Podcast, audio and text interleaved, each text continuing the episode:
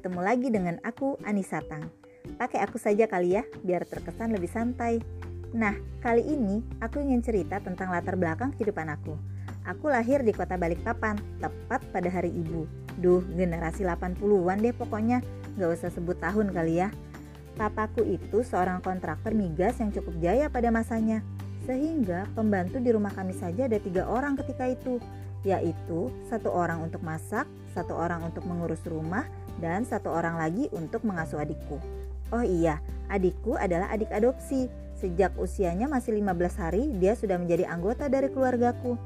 Sementara aku terlahir sebagai anak kedua, tapi kakak perempuanku meninggal dunia 15 hari juga setelah dilahirkan. Isunya saat itu di RS tempat ia lahir sedang ada penyakit menular pada bayi-bayi. Duh, mamiku nyaris gila karena anak pertamanya meninggal dunia, padahal melahirkannya secara sesar dan sesar zaman dahulu berbeda dengan zaman sekarang. Zaman dahulu, sesar bentuknya vertikal dan jahitannya besar-besar.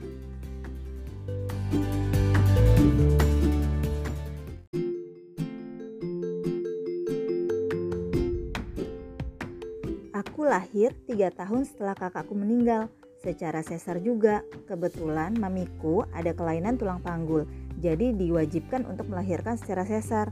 Dan untuk melahirkan secara sesar, pada zaman dahulu hanya bisa maksimal dua kali saja. Seperti yang sudah saya ceritakan sebelumnya bahwa melahirkan secara sesar zaman dahulu beda dengan zaman sekarang. Zaman dulu, sesar itu jahitannya besar-besar dan secara vertikal. Dibelahnya pun sangat besar. Nah, tapi bukan berarti aku tidak punya kakak. Aku punya kakak dari papaku, karena waktu menikah dengan mamiku, papa adalah duda beranak satu. Tapi kakak lelakiku itu tinggal di Medan. Pernah sih dia tinggal di Balikpapan, cukup lama tinggal di Balikpapan bersama kami. Nah ketika itu mamiku juga mau adopsi kakakku itu sebagai anaknya sendiri. Tapi karena sesuatu hal maka tidak jadi dan kakakku itu pun balik ke Medan cukup lama tidak berhubungan dengan kami lagi. Bisa dibilang beberapa tahun belakangan ini baru kami saling berhubungan lagi. Nah, kini dia sudah jadi bapak dari empat orang anak.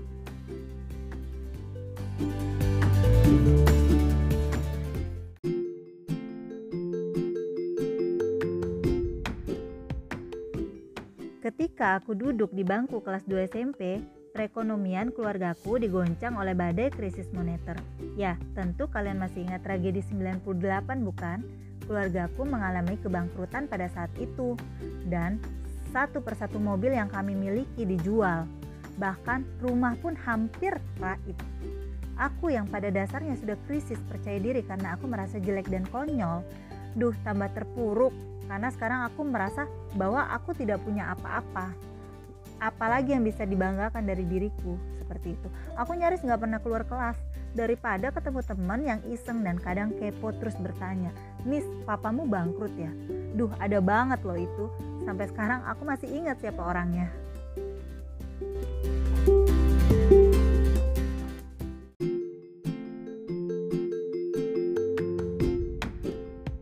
Meski bersekolah di sekolah menengah pertama nomor satu di kotaku, tapi prestasiku terus anjlok.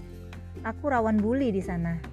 Karena aku pada dasarnya memang pendiam, tidak dapat bergaul, tidak pandai dalam bergaul, tidak pandai menempatkan diri, tidak mudah beradaptasi. Nah, di situ mungkin teman-teman melihat bahwa aku ini anak yang mudah diganggu, mudah dikadalin dan sebagainya.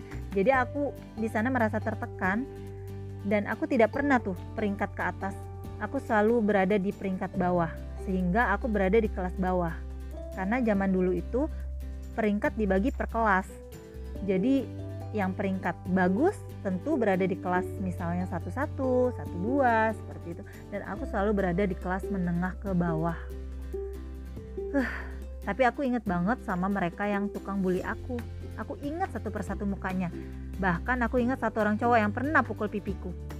Gimana kau?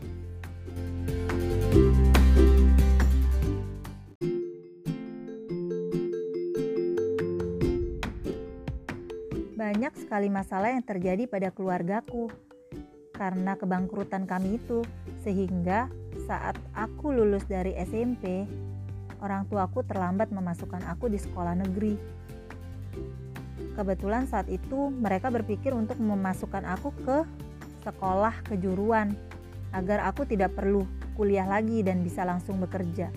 Padahal kuliah itu adalah impianku sejak lama. Karena dengan kuliah aku berharap aku bisa keluar dari balik papan seperti itu.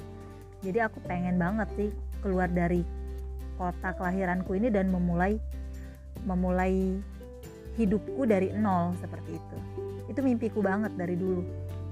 Jadi setelah telat memasukkan aku ke sekolah negeri ataupun sekolah kejuruan karena pada saat itu kuota sudah memenuhi semua, ternyata ada sekolah yang masih bisa menerima aku yaitu sekolah swasta. Jadi aku masuk ke sekolah swasta lagi.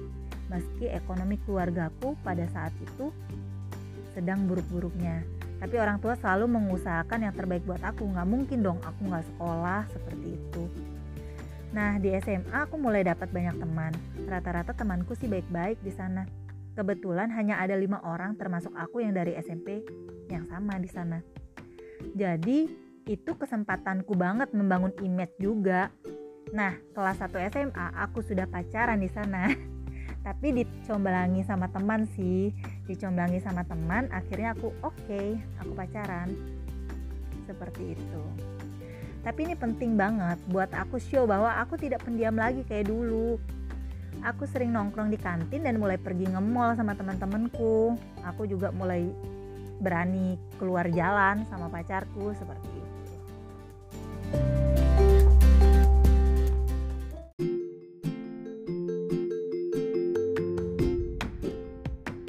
Di SMA, aku berkenalan dengan satu teman di mana teman tersebut merupakan anak dari teman papaku dulu waktu masih jadi kontraktor.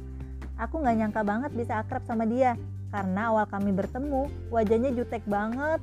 Kalau lihat aku dari ujung kaki sampai ujung kepala, aku jadi segan mau nyapa. Karena aku pikir ah nggak mungkin anak ini mau berteman sama aku seperti itu. Jangan-jangan nanti malah aku dibully lagi kayak waktu ke SMP dulu. Seperti itu. Bisa jadi karena dia juga mencurigaiku sih sebagai anak teman papanya, makanya dia melihatku seperti itu. Kan setiap orang karakternya beda-beda ya. Mungkin cara dia memandang memang seperti itu karena aku pun sebenarnya mencari sosoknya.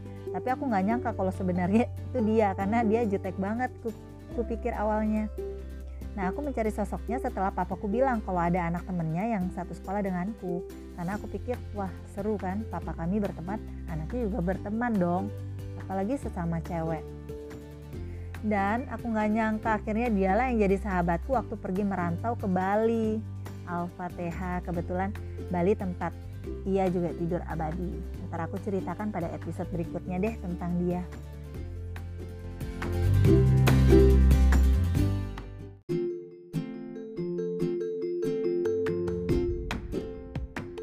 Awalnya, aku ingin kuliah ke Bandung, tapi kedua orang tua tidak merestui karena mereka pikir kalau di Bandung tidak ada satupun keluarga yang bisa untuk menjengukku.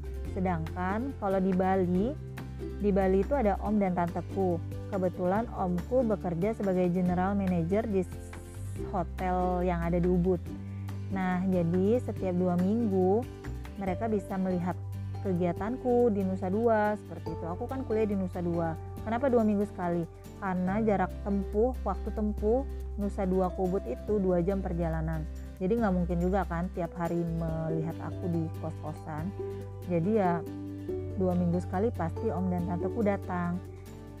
Dan itu juga yang harapan kedua orang tuaku agar ada yang mengawasiku di sana. Ada yang bisa melihat keadaanku kalau misalnya mereka tidak bisa menghubungi aku ada yang bisa mereka hubungin di sana. Nah seperti juga yang sudah aku ceritakan sebelumnya kenapa aku mau kuliah di luar kota dan harus di luar kota? Kenapa sama sekali nggak minat kuliah di Balikpapan bukan karena kampus di Balikpapan tidak bonafit, bukan. Meski pada masaku memang kampus di Balikpapan belum sebanyak sekarang ini, tapi alasanku sama sekali bukan itu. Aku pernah cerita bahwa aku ingin mandiri, jauh dari orang tua, dan melepaskan image dari anak orang kaya yang bangkrut menjadi anak orang biasa. Malah dulu sepertinya imageku di kelas kampusku kalau aku itu adalah sobat Miss Queen.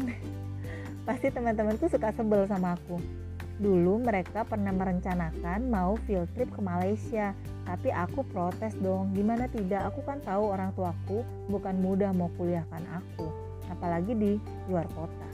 Aku cukup tahu diri lah, jadi begitu teman-teman mau merencanakan ya field trip ke tempat yang jauh dan membutuhkan biaya yang cukup besar, spontan aku langsung tidak menyetujuinya seperti itu. Sebenarnya saat bangkrut papaku tidak semua harta kami habis. Papa punya tanah di Balikpapan Second Downtown uh, daerah sekarang tol daerah tol seluas 7 hektar dekat-dekat daerah tol. Tapi bukan perkara yang mudah dong untuk menjualnya. Itu tanah seluas 7 hektar. Ya kami pasrah lah. Rencana Allah pasti yang terbaik. Dan ternyata memang sangat baik jika dulu langsung terjual akan habis begitu saja karena harganya pun masih rendah banget kan.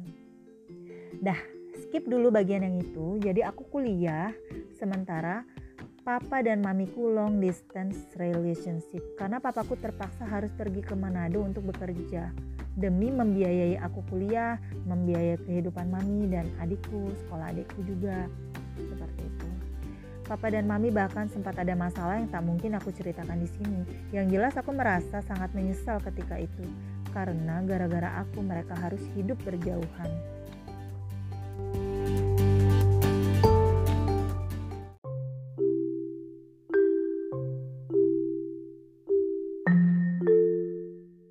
Ya, jadi tadi aku sudah cerita mengenai latar belakang keluargaku, mengenai latar belakang kehidupanku, uh, mulai dari aku yang keluarga aku bangkrut juga aku dibully waktu uh, eh, SMP seperti itu. Uh, tapi nggak masalah sih itu. Itu kan semua perjalanan hidup. Dan aku senang menjalani itu semua. Sekarang tentunya sekarang aku merasa bahwa wah ternyata kehidupanku dulu itu sangat menarik untuk bisa dikisahkan sekarang tapi kalau misalnya pada aku pada saat aku menjalani dulu aku merasa aduh aku nih tertekan banget kenapa sih hidupku seperti ini? Kenapa sih teman-teman semua bersikap seperti ini padaku? Kenapa keluargaku harus mengalami kebangkrutan? Kenapa aku harus kayak uh, ditenggelamkan ke dasar lautan seperti ini? Oh Tuhan mengapa engkau begitu jahat?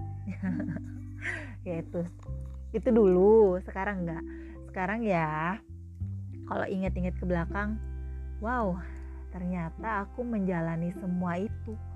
Aku punya cerita yang bisa aku ceritakan kepada orang kepada kalian semua. Aku bisa berbagi itu. Nah jadi ini dulu ceritaku pada segmen kali ini Nanti pada segmen berikutnya, pada episode berikutnya aku ingin cerita mengenai kehidupan percintaanku kali ya. Aku pengen cerita mengenai kehidupan percintaanku. Um, kemudian dari awal hingga aku menikah.